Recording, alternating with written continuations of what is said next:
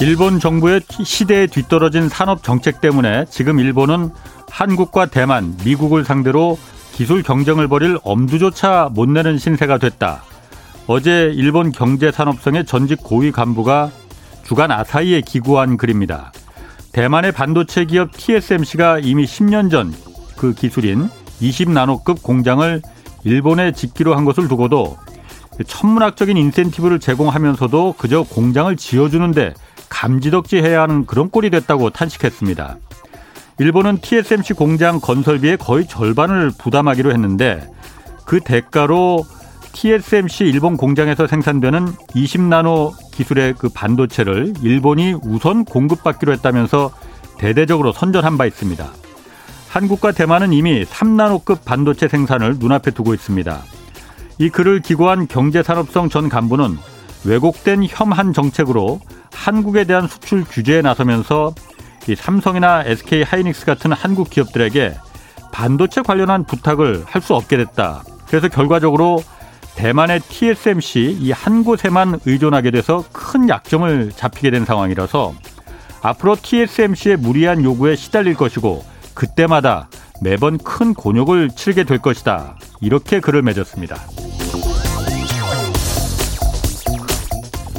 네, 경제와 정의를 다잡는 홍반장, 저는 KBS 기자 홍사원입니다. 아, 코로나 백신 3차 접종 시행 안내부터 좀 전해드리겠습니다.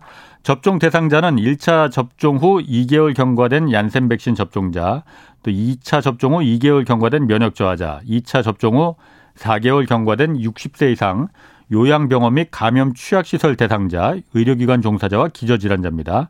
2차 접종 후 5개월 경과된 18세에서 59세 연령층도 해당됩니다. 사전 예약은 누리집 그리고 전화 1339 및 지자체 콜센터 주민센터 통해서 해주시고 장여 백신 당일 접종은 SNS 그리고 의료기관 예비 명단 활용해서 가능합니다. 특히 60세 이상 어르신은 12월 고령층 3차 접종 집중 기간 중에 예약 없이 의료기관에서 바로 접종 받으실 수 있으니까 꼭 빠른 시일 내에 3차 접종 받아주시기 바랍니다. 자, 홍사원의 경제쇼 출발하겠습니다. 유튜브 오늘도 함께 갑시다.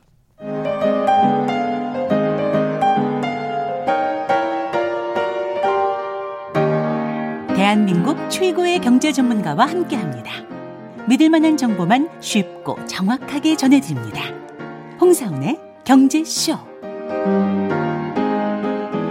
네, 중국 홍다 사태에다가 오미크론 변이 확산 또 여기다가 지금 인플레 우려까지 국내외 주식시장에 그렇게 좋을 만한 소식이 없는 요즘인데 다행히도 어 그런데도 다행히 국내 증시는 좀 잘 견디고 있는 것 같아요. 그래서 앞으로 상황은 어떨지 뭐 매우 궁금합니다. 그래서 김형렬 교보증권 리서치 센터장 모셨습니다. 안녕하세요. 네, 안녕하세요. 자, 먼저 홍다 좀 그 좀 그 궁금하거든요. 네네. 이 홍다 중국 부동산 개발회사 홍다그룹이 해석이 좀 정반대로 막 갈리는 것 같아요. 맞습니다. 어떤 분은 네. 이거 굉장히 위험한 상황이다라고 하고 음. 어떤 분은 이거 아무것도 아니다라고 말하는 부분이 계시고 네네.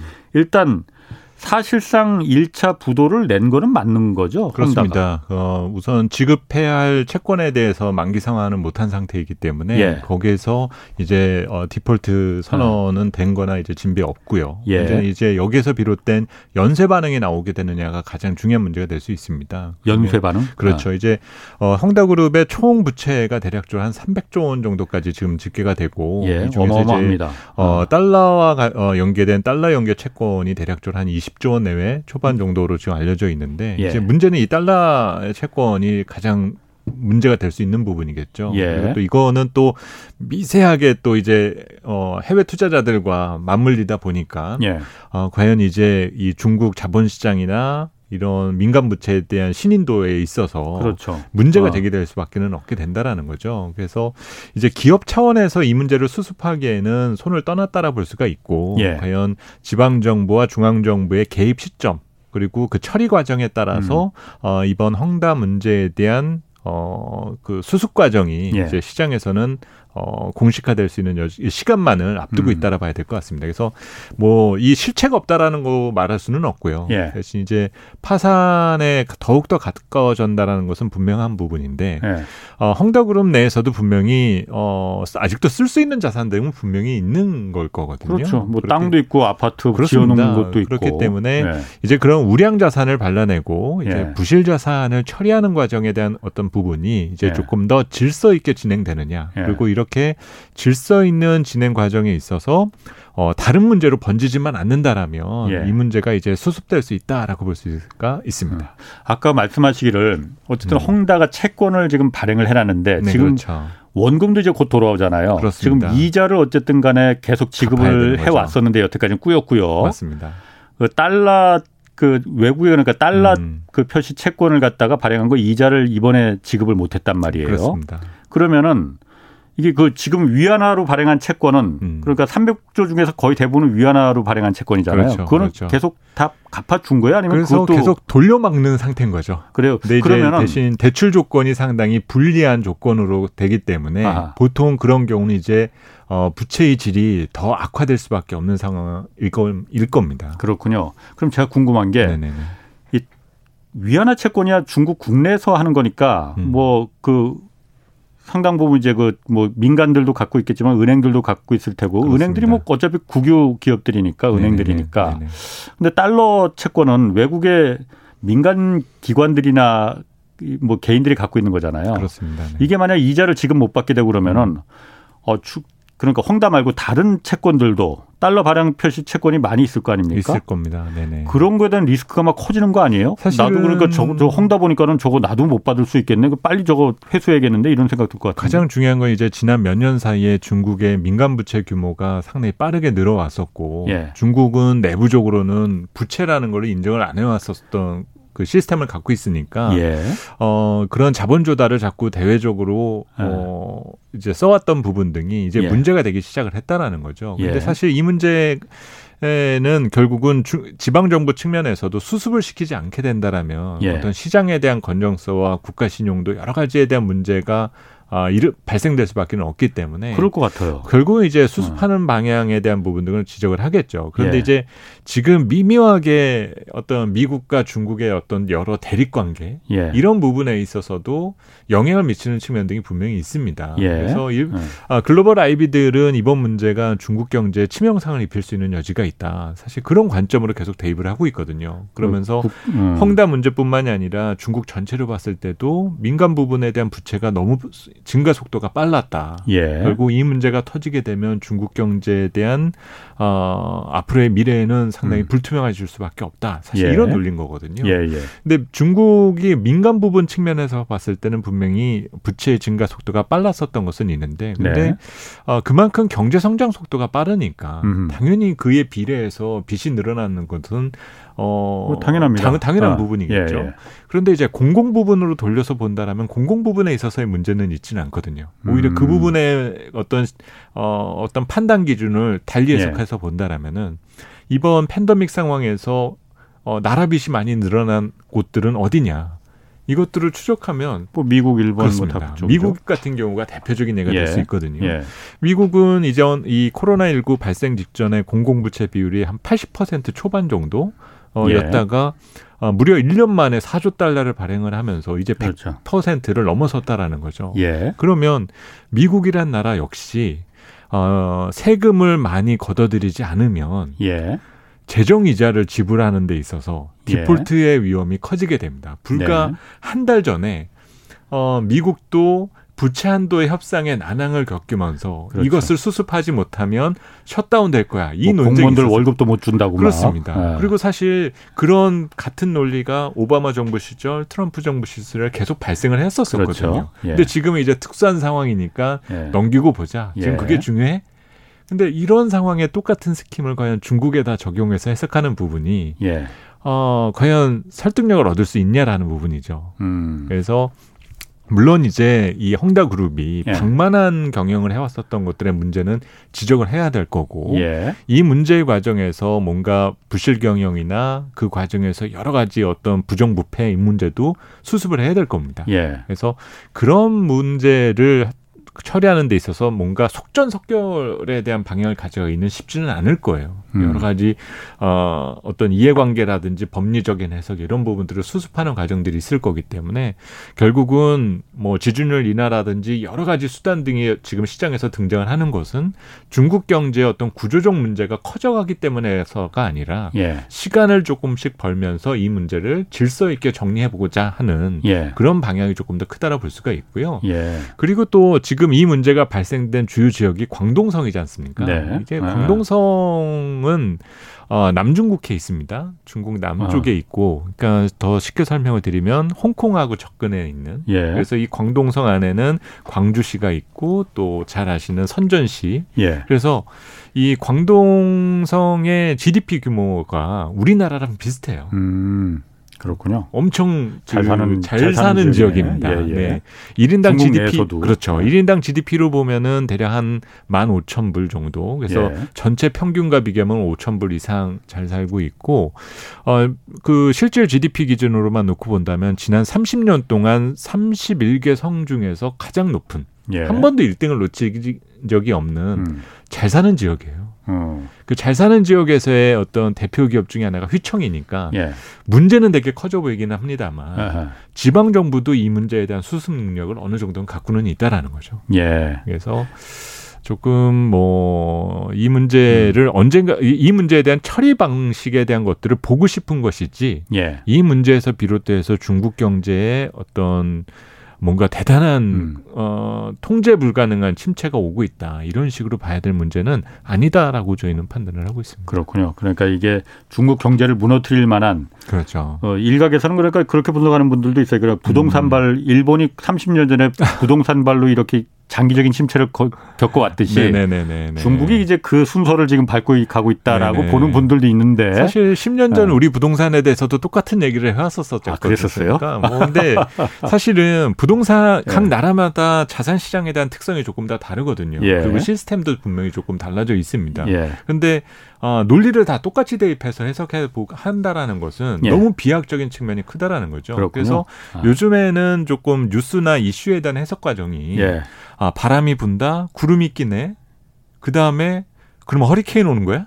이런 식으로 약간 조금 아, 비약을 좀 하고 확대 해석하고 그런 부분이 그러면 있어요. 이제 허리케인도 아. 자주 오는 지역이 있고 예. 절대 안 오는 지역이 있을 수도 그렇죠. 있는 거잖아요. 예. 그런데 마치 이제 그런 그 논리에 대한 그 해석 과정 등을 조금씩 건너뛰는 경우들을 보이고 있고 예. 어 이슈를 바라보게 될 때 이 이슈 이슈가 예. 그 어떤 유기적으로 영향을 미치면서 약간 시간이라는 변수를 대입했었을 때 예. 다양한 시나리오가 나올 수가 있잖아요. 예, 예. 그런데 요즘은 조금은 좀 이슈에 대한 현미경 분석만 하시는 그렇군요. 네. 아, 어쨌든 제가 이렇게 보면은 네. 재밌습니다. 네네. 이게 그 패널들마다 전문가들 분들끼리 이제 해석이 좀 다르니까 아, 아 나중에 어떤 분 말이 맞을까라는 음. 부분이 그 나름 이제 그 지켜보는 입장에서 그 좀 재밌는데 네. 요즘은 다 기록되니까요. 그렇죠. 만약에 네. 만약에 말이죠. 네네. 헝다그룹 사태가 중국에서 정말 매우 심각한 문제를 만약에 음. 센터장님은 그렇게까지 보지는 않는 것 같은데 맞습니다만. 만약 네. 그런 문제가 만약 일으켜서 중국 경제가 매우 어려 정말 일본처럼 음. 장기 침체에 들어간다 하면은 음. 한국은 어떤 영향을 받습니까? 사실 자본시장 측면에 있어서 예. 그런 문제가 나오게 된다라는 거는 가계가 위협을 받게 된다라는 거거든요. 예. 그럼 말 그대로 지금 중국도 가계가 위협을 받는 현상이 나타나게 되면 예. 체제 위험으로 번지게 된다라는 거죠. 음, 그래서 그렇죠. 올 한해도 중국 정부가 추진해 왔었던 것들을 보게 되면 예. 뭐 사교육 금지라던가 그렇죠. 여러 가지 뭐그 플랫폼 기업들에 대한 제재 예. 이런 것들이 체제 위협이 되니까 그 문제를 다루기 시작했었던 거지 않습니까? 체제를 더 공고히 하기 위해서 그렇습니다. 그러니까 시진핑 정권을 계속 유지하기 그렇습니다. 위해서 글로벌 전체 자산 시장의 붐이 일어나는 있는데 네. 그런 환경에서 중국 내부에는 그 공산당에 편입돼 있는 사람들은 투자를 할 수가 없거든요. 음, 아 그래요? 네, 그분들은 주식이든 부동산이든 투자를 못 하게 되어 있습니다. 당 간부들 굉장히 막 집에 황금 덩어리 쌓아놓고 뭐 그런 거는 이제 어떤 식으로 어, 축적을 하는지는 모르겠지만 아, 투자는 못 하는구나. 투자는 예. 못 하게 되니까 그러니까 예. 상대적 박탈감이 클 수밖에 없는 거죠. 예. 그러다 보니까 어떤 체제 안정 측면에 있어서 예. 우리는 어 다양한 어떤 경제 활동의 기회를 균등하게 가져가야 된다. 예. 그러다 보니까 이거를 제도로 포함하는 과정에서 그런 수단을 꺼내 들고 왔었던 그렇죠. 거거든요. 그런데 만약에 헝다 문제가 전염력이 강한 아하. 통제 불가능한 침체로 변질된다라는 뜻은 아. 다른 유사한 기업들이 또 등장하게 된다라는 거고 예, 예. 똑같이 부채가 좋지 않은 네. 그러면 기업들이 연쇄적으로 그런 반응을 보이게 된다라는 거는 실업자가 늘어나게 된다라는 거거든요. 그렇죠. 그러면 어. 과연 중국 내에서 그런 것들이 통 그 문제가 될 수 있을까? 음. 그러면 시스템적으로는 우선은 현실적으로 저는 불가능하다고 봐요. 이미 네. 10년 전에 그 공기업들의 방만한 투자 예. 과정에서 공급 과잉이 유발 어, 촉진되었었고 그 과정에서 어, 여러 부정부패 등의 문제가 있어 왔었지만 예. 그 문제 공급 과잉 문제가 절대로 기업들 측면에 있어서 지속 경영이 불가능함에도 불구하고 예. 이런 기업들을 전부 다 다시 국유화해서 예. 계속 지속되도록 유지를 해 주었었잖아요. 그거는 가게는 보호해주겠다라는 시스템을 이미 가지고 있다라는 거거든요. 네. 그래서 네. 그런 일본의 유형등과 같은 음. 장기 불황에 대한 위험이 나타날 수 있는 계지는 조금은 다르다라고 저는 판단을 음. 하고요. 음. 그러니까 뭐, 만약에 나타난다 한국은 어떤 영향을 받느냐 이거지. 한국 예. 같은 경우는 우리가 중요하니까. 우리 같은 경우는 예. 우리도 사실 그 경기 침체 충격에 대한 수습 방식이 예. 어, 미국이나 우리는 미국을 많이 따르고 있습니다. 그러니까 예. 침체가 발생되면은 어 돈으로 이거를 해결하려 하는 성향이 강하거든요. 음. 그러니까 그 금리를 낮춘다거나 아, 통화 정책으로 네, 예, 예. 재정을 예. 부양한다거나 예, 예. 이제 이런 것들이 신속하게 저희는 잘 처리가 돼요. 아하. 그래서 예. 만약에 신흥국 전반에 이런 형태들이 나타나서 연쇄 예. 반응을 보이게 된다라면은 아, 우리는 또 그 충격에 대한 문제를 수습하기 위해서 어, 상당히 신속한 대응을 할 수 있는 여적 여지가 있고 여력을 네. 갖고 있다라고 볼 수가 있습니다. 그렇군요. 그래서 우리 음. 경제의 어떤 시스템적인 문제가 제기될 수 있는 우려는 예. 크지 않다라고 보시는 부분이 맞을 것 같습니다. 그렇군요. 그럼 또 한 가지 지금 그 중국 그 인민 그 중국 인민은행이 네네네. 그러니까 중앙은행이잖아요. 그렇습니다. 여기서 그러니까 헝다그룹도 좀 영향이 있는 음. 것 같아. 네네네. 그래서 조금 해결하기 위해서 네네. 지급 준비율이라는 걸 낮춰서 좀 그게 돈을 좀 풀겠다는 거잖아요. 그렇습니다. 우선은 그러니까 부양책을 쓰겠다는 거잖아요. 부양책을 쓴다는 의미가 될 수도 있고요. 예. 그러니까 아까도 제가 이제 시간을 벌기 위한 목적이 있다 말씀을 드렸는데 예. 지금 자꾸 어 만기가 상환돼 어, 만기가 돌아야 하고 있고 채권에 대한 예. 이거를 상환하는 과정에서 대출 조건이 좋지 않으니까 신용도도 좋지가 않고 예. 요즘 금리도 올라가고 있는 상황이다 보니까 예.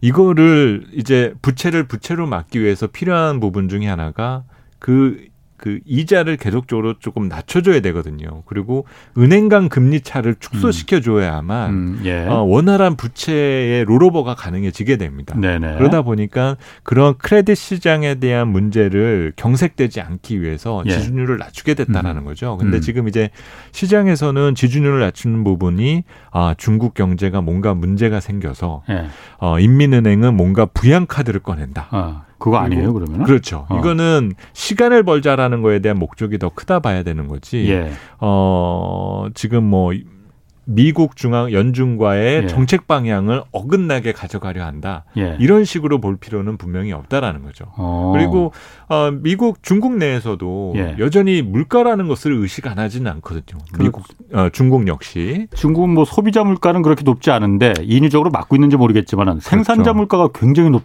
잖아요. 그렇습니다. 생산자 아. 물가가 높을 수밖에 없는 거는 지금 공장을 다 돌릴 수가 없는 상태니까 그러니까. 중국도 예, 예. 그러다 보면 자연, 자연히 그런 부분 등의 영향이 생산자 물가 측면에서 영향이 되는 거고 소비자 물가도 항상 보면 왜곡된 측면 등이 있어요. 그러니까 이 사회주의 국가이기 때문에 공짜로 지급되는 부분 등이 분명히 많이 또 있습니다. 음, 예. 우리와 비교해 봤을 때 실질 물가가 낮은 요소들이 많이 반영되다 보니까 예. 어, 이 나라는 올 한 해 동안 거진 8% 6% 넘는 성장을 일궈냄에도 불구하고 예.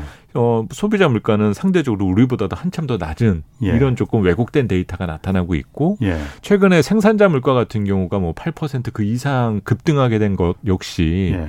뭔가 쇼티지가 나고 뭔가 문제가 그렇지. 커졌다는 예. 것보다는 공장을 안 돌리니까. 예. 그리고 우리는 또 그거를 음. 체감하고 있지 않습니까? 생각보다 미세먼지가 또 별로 없고 예. 예 그런 부분 아. 등의 것들이 계속적으로 보여주고 음. 있다라는 거죠. 그래서 음.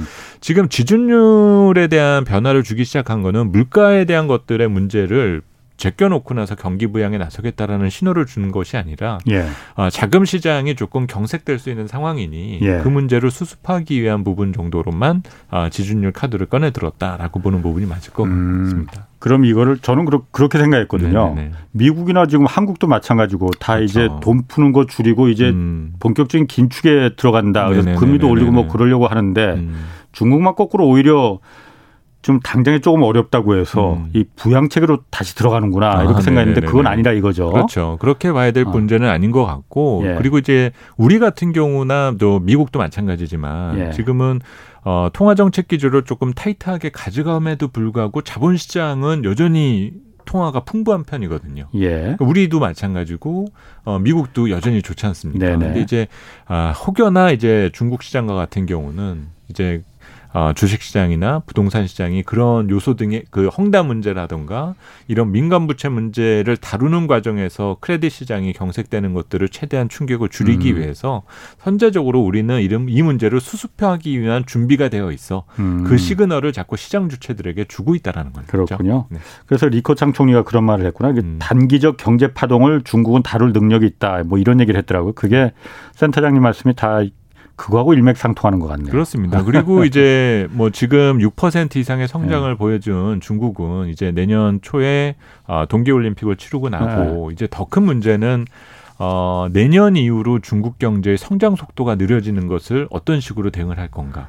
이제 그거를 인정하는, 그러니까 그거는 어쩔 수 없는 우리가 걸어갈 길이야라는 쪽으로 받아들일 것인지 예. 아니면 이것이 문제가 될 수가 있기 때문에 우리는 드라이브를 꺼, 내 들어야 되냐 예. 이런 것들이 이제 준비를 한, 할 거라는 거죠. 그리고 지금은 미국도 그렇고 중국은 특히 예. 카드를 쉽게 보여주려 하고 있지 않은 상황이에요. 뭐 물론 그러니까, 그럴 겁니다. 그렇죠. 아. 자칫 하나 여기서 내수를 진작하기 예. 위해서라거나 자국 기업을 보호하기 위한 카드를 꺼내 들었다가 음.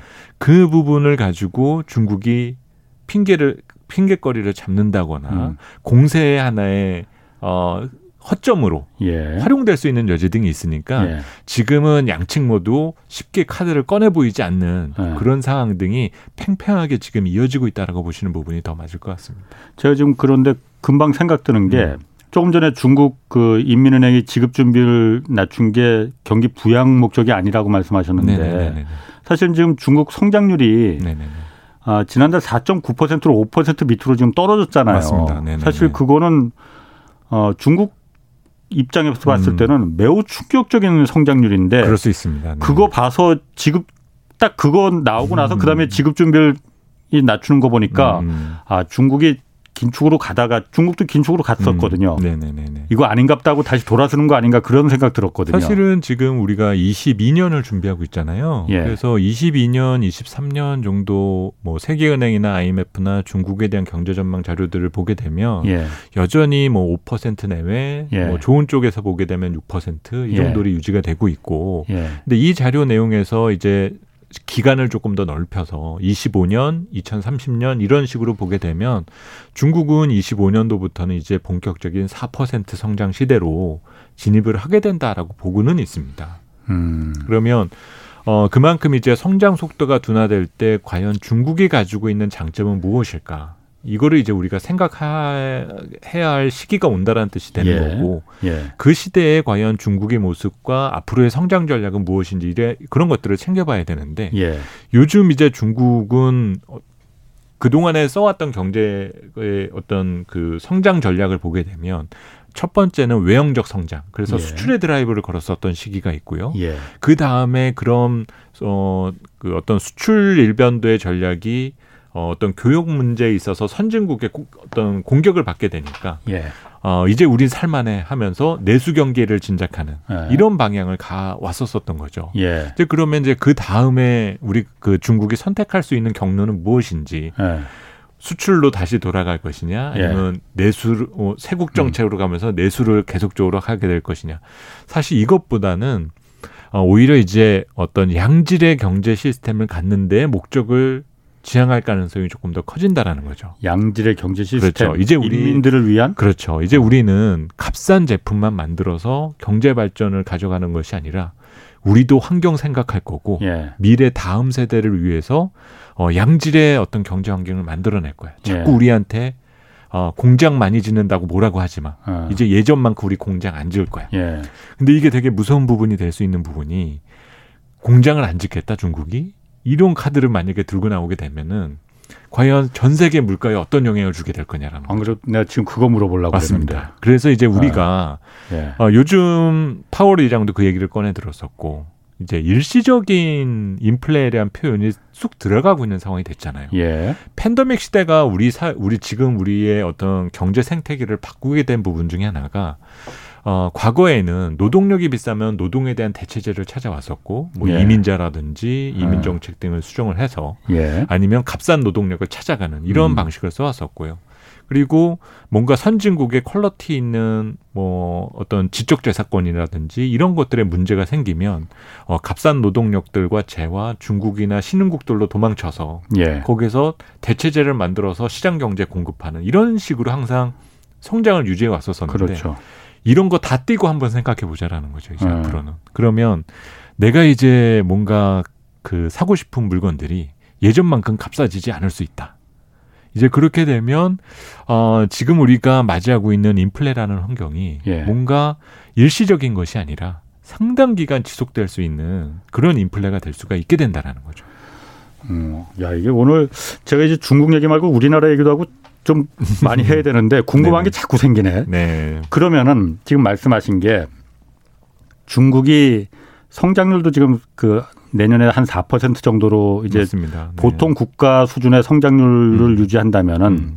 그만큼 값싸게 값싼 노동력으로 값싼 제품을 만들어서 전 세계 미국, 일본, 음. 한국에 뿌리 그 수출하는 음. 그 값싼 제품의 시대는 이제 종말을 맞고 있다는 거잖아요. 그렇죠. 그러면은 사실 여태까지 전 세계가 음. 중국이란 나라 때문에 세계 생산 공장인 중국이란 나라 때문에 음.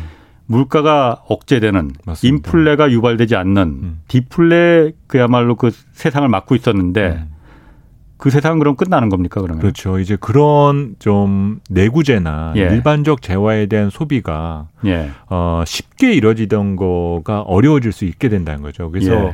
크리스마스 시즌이니까 예. 전에 크리스마스 시즌에 항상 틀어주던 영화 중에 솔드아웃이라는 영화가 있어요. 아, 그 아놀드 스왈제너거가 나온 네. 영화인데요. 네. 그 영화의 간단한 내용을 보자면 항상 비즈니스맨으로 바, 가족을 신경 쓰지 않던 아빠가 예. 아이의 선물을 구하게 되는데 이 장난감이 예. 너무 인기여가지고 없는 거예요. 아. 그래서 도시마다 돌아다니면서 그거를 사기 위해서 예. 모든 세상의 아빠들이 다 달려드는 예. 그런 예가 나왔었던 영화거든요. 그래요? 근데 지금 얼마 전까지만 보면은 예. 그런 영화를 봤을 때 조금 우스웠었겠죠. 예. 저거 그냥 토이저러스 가면 언제든지 살 수 있는 거잖아요. 아, 미국 장난감 세상에 장난감이 예. 없, 없는 일이 있을 리가 있어? 예. 중국에서 그렇게 공급을 해주는데. 예. 그런데 이제 그런 장난감이 예. 희귀할 수도 있다라는 거예요. 아 그래요? 생각만큼 어. 지금 그래서 공급망 이슈라는 음. 것이 등장했다라는 것도 예. 우리가 원하는 만큼의 물량을 공급받지 못하게 됐을 때 예. 과연 사람들은 어떤 대, 행동을 하게 될까? 예. 봄 일부에서는 웃돈을 주는 현상이 나타나게 될 거고요. 그러다 보면 이것이 하나의 또 자산으로서에 대한 가치, 투자로에 대한 가치. 예. 우리 이미 얼마 전에 뭐 사치제에 대한 것들, 음. 뭐 여러 명품 등에 대해서 예. 말들을 여러 가지 많이 들었지 않습니까? 예. 구하고 싶어도 못 구한다. 예, 예. 이런 얘기들이 괜히 현상 벌어지는 일들이 분명히 아닐 수 있다라는 거죠. 그렇군요. 그러면은 지금 그 미국 같은 미국으로 좀 먼저 넘어가서 네네. 미국 같은 경우에 지금 그래서 아, 이게 인플레가 일시적인 거라고 음. 봤었는데 일시적인 음. 거 아닌 것 같다. 음. 고, 아주 구조화되는 것 같고 중국도 이제 더 이상 값싼 물건을 우리한테 공급해주는 그런 생산 기지가 더 이상 이제 아닌 것 같다. 네네네. 그래서 지금 뭐그 이 테이퍼링 그 돈 풀기 속도도 좀 더 빨리 앞당기고 종료시키고 네네네. 일각에선 그런 말도 합니다. 내년에 바로 3월부터 금리 올라갈 것이다 미국에서 그리고 한두 차례 끝날 것이 아니고 음. 네 번 올려야 된다라는 음. 그 주장하는 경제학자들도 있어요. 네네네네. 그렇게 막 이렇게 그럼 너무 급한 거 아닌가라는 그렇죠. 생각도 좀 들거든요. 네, 맞습니다. 저는 제가 보는 의견은 아까 말씀드렸던 것처럼 예. 바람이 불고 구름이 부니까 아, 허리케인. 허리케인. 네, 아. 약간 좀 그런 앞서, 식으로 앞서 나간 거예요? 예, 너무 앞서 나간 측면이 크다라고 보고요. 예. 저는 이제 어, 누구나 이제 그런 주장을 하시는 분들도 나름대로의 기준을 갖고 계시겠죠. 예. 근데 제가 생각하는 어, 정책금리의 인상 시점은 예. 어, 연준의 역할은 두, 감, 두 개입니다. 어, 물가를 조절하는 데 있어서 뭐 파이터의 역할을 해주는 것이 첫 번째라면 파이터. 그보다 더 중요한 것 중에 하나가 고용 고용 시장에 그렇죠. 대한 관리예요. 예. 그래서 완전 고용이 되지 않았는데 만약에 정책 금리를 올리게 된다라면 일자리를 구하지 못한 가계가 말 그대로 내몰린다라는 거죠. 네. 그래서 네. 그런 상황을 막기 위해서 과연 그러니까 지금 지금 테이퍼링을 쓰게 되는 그 상황은 이미 자본시장과 시장 경제에 돈이 풀려 있다라는 것들은 인지를 하고 있거든요. 근데 그 돈들이 너무 엉뚱한 데로 자꾸 가고 있다라는 거예요. 예. 자꾸 자산 시장에 가서 기웃대고 어. 실질적으로 사람을 뽑는 데라든지 임금을 높여준다거나 이런 음. 데로 돈이 안 들어가니까 예. 아, 이것을 약간 좀 채찍질 해주기 위해서 촉진시키기 위해서 어, 테이퍼링이라는 카드를 꺼내 들었다라는 거죠. 예. 우리 언제 돈 걷어들일지 모르니까 예. 풀려 있는 돈들을 가지고 빨리 투자할 거 투자하고 예. 실질적인 예. 투자. 음흠. 어, 어떤 기업의 지속 경영이 가능한 뭔가 추가적인 부가가치를 만들어낼 수 있는 그런 곳에다가 투자들을 해. 공장 건설하고. 그렇죠. 자꾸 그런 부분들을 예. 자극을 한다라는 거죠. 그런 신호를 지금 주고 있는 상황에서 아직까지 어, 일자리가 많이 개선이 되어 가고는 있지만 예. 팬더믹 이전과 비교해 봤을 때 여전히 일자리의 질도 좋지가 않고 아직 완전 고용 상태는 분명히 아닌 겁니다. 네. 그래서 지금 이제 4%대까지 실업률이 미국이 들어오기는 했지만 어, 팬더믹 발생 전에 이제 3%대 그러니까 4% 음. 아래가 이제 완전 고용이다라고 우리가 우리가 정의를 일반적으로 내리는데 그리고 어 적어도 양질의 일자리가 일평균 한 15만 건 이상 이런 예. 식으로 꾸준하게 이제 증가가 되어야만 그것이 가능하다라는 거거든요. 예. 근데 그 시점이 기존에 추정했었던 것이 23년도입니다. 그 원래는 그랬었죠. 그렇죠. 그래서 예, 예, 예. 근데 지금도 사실 일자리의 아. 경로는 그렇다라는 거예요. 아직까지도. 아, 일자리가 늘어나려면은 그 정도 시간이 걸려야 되는데 그렇죠. 물가가 그런데 너무 빨리 올라가니까 지금 그렇죠. 겁나게. 그러니까 지금 최근에 나온 데이터 상황으로만 봤을 때는 예. 물가가 엄청나게 튄 것처럼 예. 보여지게 될 확률이 커지는 건데 근데 요즘에 또 바뀐 얘기들을 또 안, 언급을 안 하는 부분이 예. 유가도 85불까지 올라가다가 갑자기 66불 때까지 무려 예. 한달 사이에 20%나 가격이 내려왔거든요. 원유가가 원유가가 예. 그러면 어 그러면서 이제 뭐 오펙 플러스나든지 이런 예. 쪽에서도 공급량에 대해서 조금씩 얘기들이 나오고 있는 공급을 늘리는 거에 예. 대한 이런 것들이 얘기가 나오고 있고 음.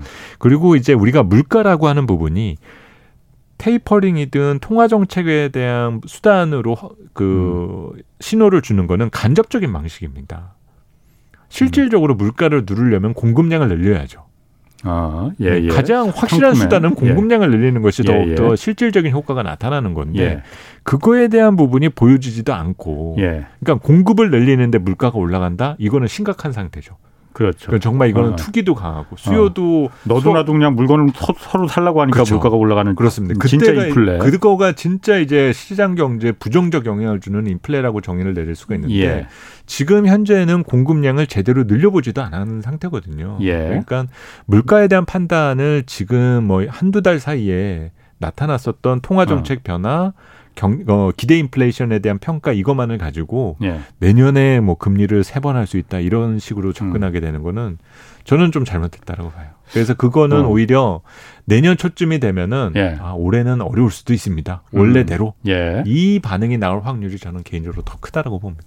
저도 사실 제가 뭐이 이 경제쇼 하면서 들은 풍월로다가 좀 이렇게 음. 그좀 읊거든요. 네네네. 그런데 보면은 인플레라는 게 아까 말씀하신 대로 음. 공급이 충분한데 사람들이 막 너도나도 막 사재기하고 막 물건 살려고 해서 매정 매대 물건이 막 다 떨어지고 그래서 네, 그렇죠. 수요가 폭발해서 음. 나오는 인플레라면은 네네네. 경기를 좀 진작시키기 위해서 금리를 올리고 하는 게 효과를 발휘하겠지만은 네, 그렇죠.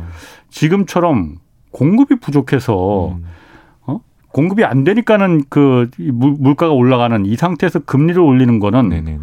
오히려 불 부는데 기름을 붓는 거 아닌가라는 생각이 이게 무슨 효과가 있을까라는 생, 의, 그 좀 생각이 들고 의문이 들거든요. 그렇습니다. 그래서 그런 부분을 신중하게 접근을 해야 되는 거고 네. 시장 주체들한테도 그거를 조금 더 정확하게 설명을 해줘야 되는 거죠. 예. 그래서 어, 통화 정책 수단이 과거처럼 고금리 시대 때와 미치게 되는 음. 영향이 다를 수도 있다라는 점을 조금 더 인지해야만 그것이 가능하다라고 봅니다. 근데 어쨌든 그 내년에 금리 미국에서 네, 네 음. 번은 올려야 된다라고 주장하는 분들이 그냥 일개 범부들이 아니고 그 뭐 래리 서머스라고 전그 네. 재무부 장관 했던 맞습니다. 하버드 대학 경제 교수가 음. 이렇게 말하고 그러니까는 음.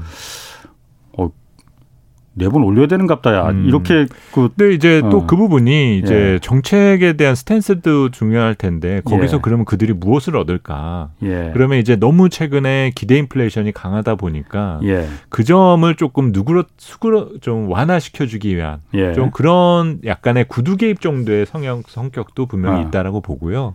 그 다음에 또 그 이면에는 어 미국은 여전히 탄탄하다.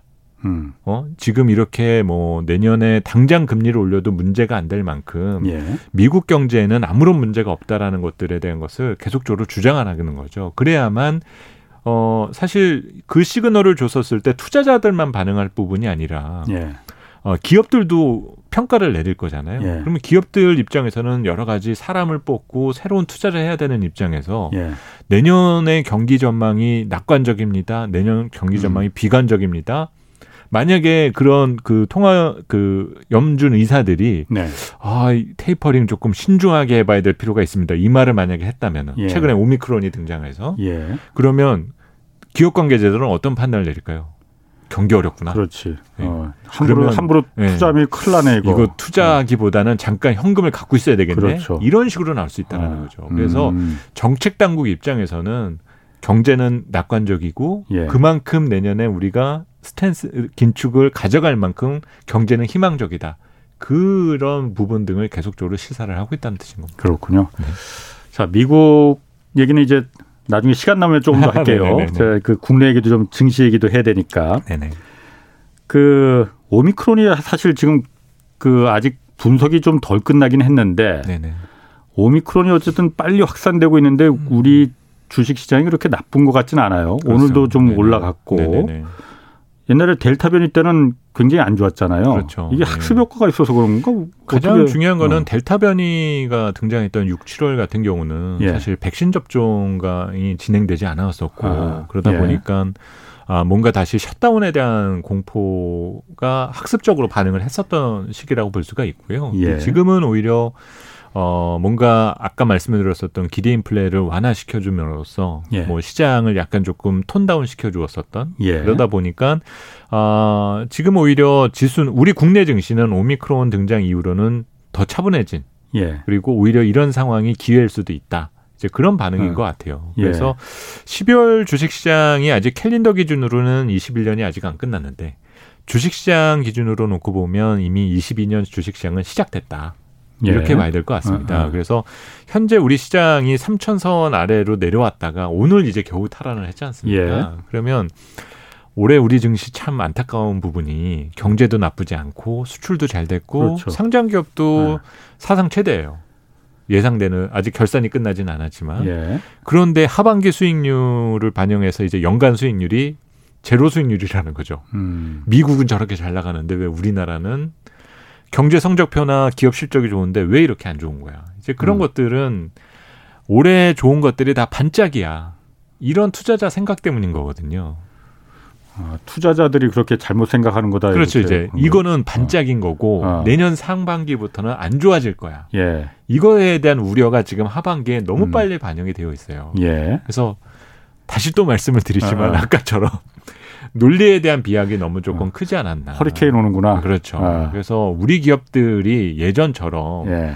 야 지금 이렇게 물가 올라가고 환율 이렇게 안 떨어지면 우리 기업들 수익성 안 좋아. 예. 반도체 경 꺾였어. 예. 사이클 예. 꺾였어. 내년 실적 안 좋을 것 같아. 예. 이런 식으로들 걱정을 해왔다라는 거거든요. 예. 근데 상당히 모순된 시기가 이렇게 갑자기 12월 달에 분위기가 경색되니까 제일 먼저 올라가는 게 지금 또 반도체입니다. 그렇죠. 최근에 의외로 가격이 안 빠지고 있어요. 그러니까 반도체 겨울이 네. 온다고 해서 잔뜩 그렇죠. 겁먹었는데 그렇게 혹독한 겨울 오히려 분위기는 1분기부터 본격적으로 회복된다 이런 얘기들을 또 꺼내들기 시작을 했거든요. 예. 그러니까 이게 아, 조금 빠른 거예요. 진짜 예. 우리 뭐 지금 뭐 통화의 유통 속도 마냥 예. 정보의 유통 속도가 정말 빠르다라는 것들을 시사하는 부분인 것 같고요. 예. 우리 주식 시장은 그런 내성 그 시장에 잠재되어 있던 여러 가지 부성 불안 요소 등을 예. 시장에 테스트해 보고 이것이 어느 정도 가격에 반영되어 있다라면 예. 이제는 조금 더 우리 주식 시장이 저가 인식을 조금씩은 느껴가고 있다. 이렇게 볼 수 있을 것 같습니다. 그래서 환율이 얼마 전에 1,200원 근처까지 또 갔었지 그렇죠. 않습니까? 그렇죠. 그러니까 우리나라 주식 시장은 이미 3천 선까지 후퇴한 것만으로도 이미 실망스러운데 예. 여기에다가 원화 가치가 절하된 것까지 반영을 하게 되면 예. 글로벌 주식 시장에서 거진 수익률 기준으로는 거진 하위권입니다. 예. 그러니까 이제 우리 국내 투자하셨던 분들이 실망감이 클 수밖에 없는 거겠죠. 예. 근데 내년 우리 경제와 우리 기업들의 실적에 큰 변동이 있지 않다라고 가정한다면 어 제가 볼 때는 오랜만에 저는 이제 우리 시장을 저평가하기 때문에 사야 된다 이런 것을 강조드리고 싶지는 않거든요. 음. 근데 요즘 싼 게 어디 있습니까? 싼 거는 오히려 의미가 격화되는 오히려 좀 싼 건 이유가 있겠지. 조금 예. 이런 식으로 의미가 폄하되는 경향들이 또 있거든요. 음. 그런데 다시 한번 우리 시장이 어떤 가격적인 매력을 느껴볼 수 있는 예. 그런 부분 등이 반영되어 가고 있고 그 영향이 최근에 외국인 순매수 전환에도 예. 영향을 준 측면 등이 있다라고 보고 있습니다. 그러니까 외국인들이 외국인들 돌아온 이유하고 네네네. 제가 증권사에 계시니까 네네네. 또 반도체 얘기 조금 전에 하셨잖아요. 맞습니다. 겨울. 네네. 그거 한번 좀 물어볼게요. 네네네. 모건 스탠리가 그러니까 반도체 겨울이 온다. 그러니까 반도체 음. 가격, 디램 가격 폭락할 음. 것이다 해서 삼성전자 하여튼 반도체 하이닉스 주가들이 폭락 크게 떨어졌잖아요. 맞습니다. 네. 손해 본 이제 개미 투자자들도 음. 많고. 네, 맞습니다. 근데 실질적으로 그렇게 많이 떨어지지 않았단 말이에요. 겨울이라고 이걸 해야 되나? 라고 했는데 사실 수익률로만 놓고 봤을 때는 예. 실망스러운 부분이 분명히 있었죠. 그러니까, 그러니까 예. 연초 이후에 뭐 9만 원대까지 갔었던 예. 전자 주가가 이제 7만 원대까지 내려왔었으니까 그러니까, 예.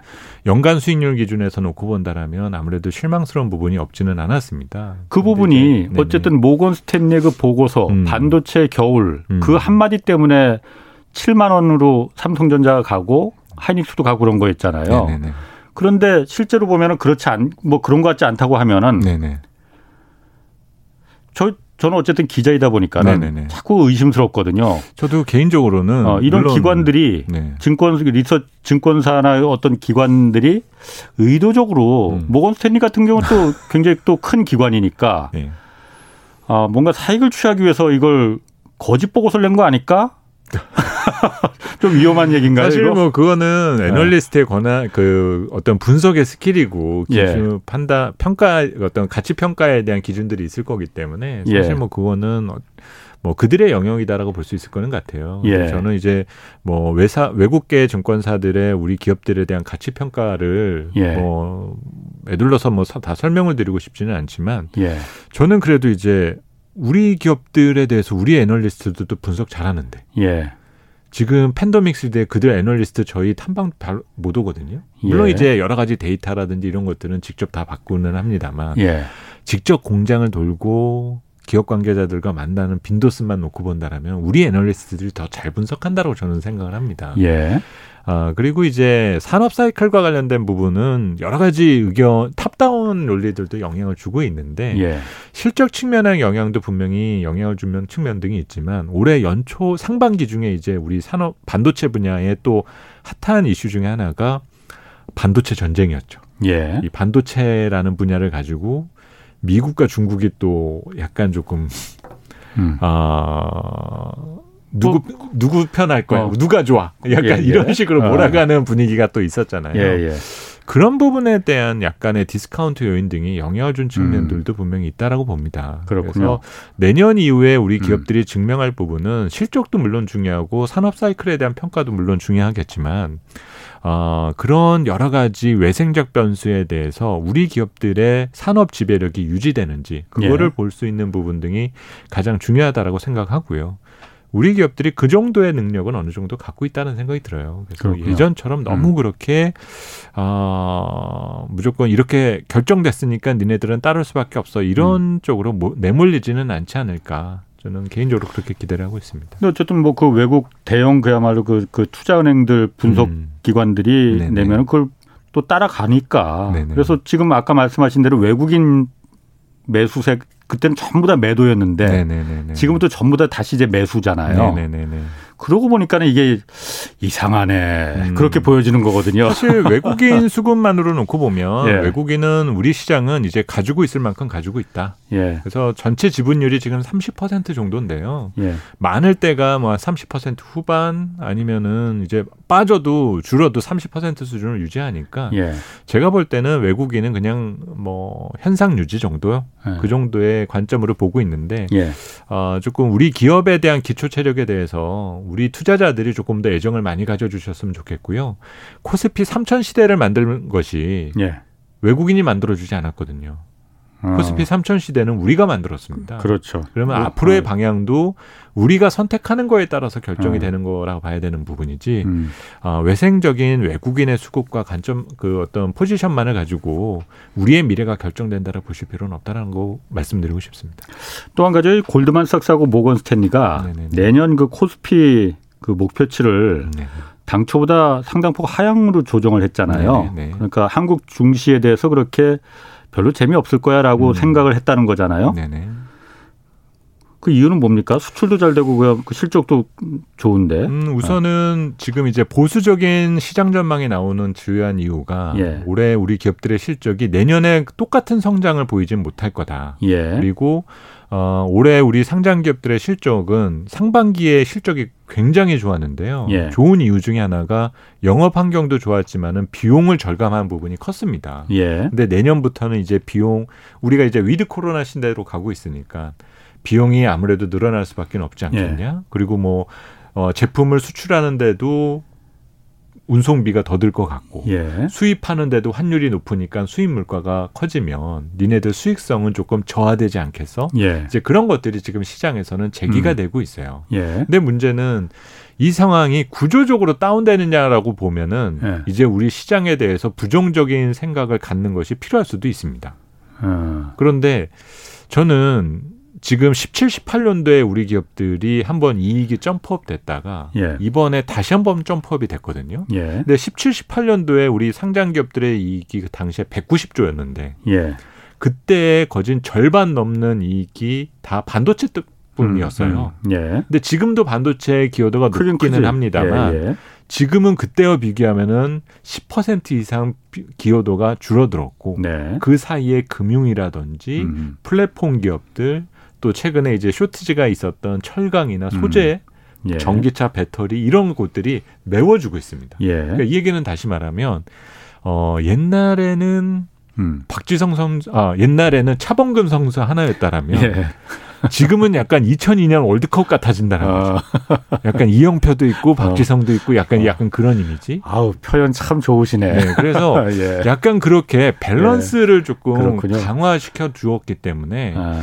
어, 예전처럼 무기력하게 붕괴될 위험은 조금 낮아져 있다. 그 점을 가지고 그 관점을 갖고 22년을 맞이하시면서 만약에 1분기에 음. 그런 신호를 보시게 되면 어, 골드만이나 어, 지금 뭐 외사에서 예. 그렇게 부정적인 얘기했던 것들 한번 시원하게 음. 욕 한번 해주시면 감사하겠습니다. 욕 한번 한번 도구로 하는 거로 하고 뭐 저희가 뭐라고 아. 할 수는 없지 않습니까? 뭐. 자 헤이드님이 이거 물어보셨거든요. 네네.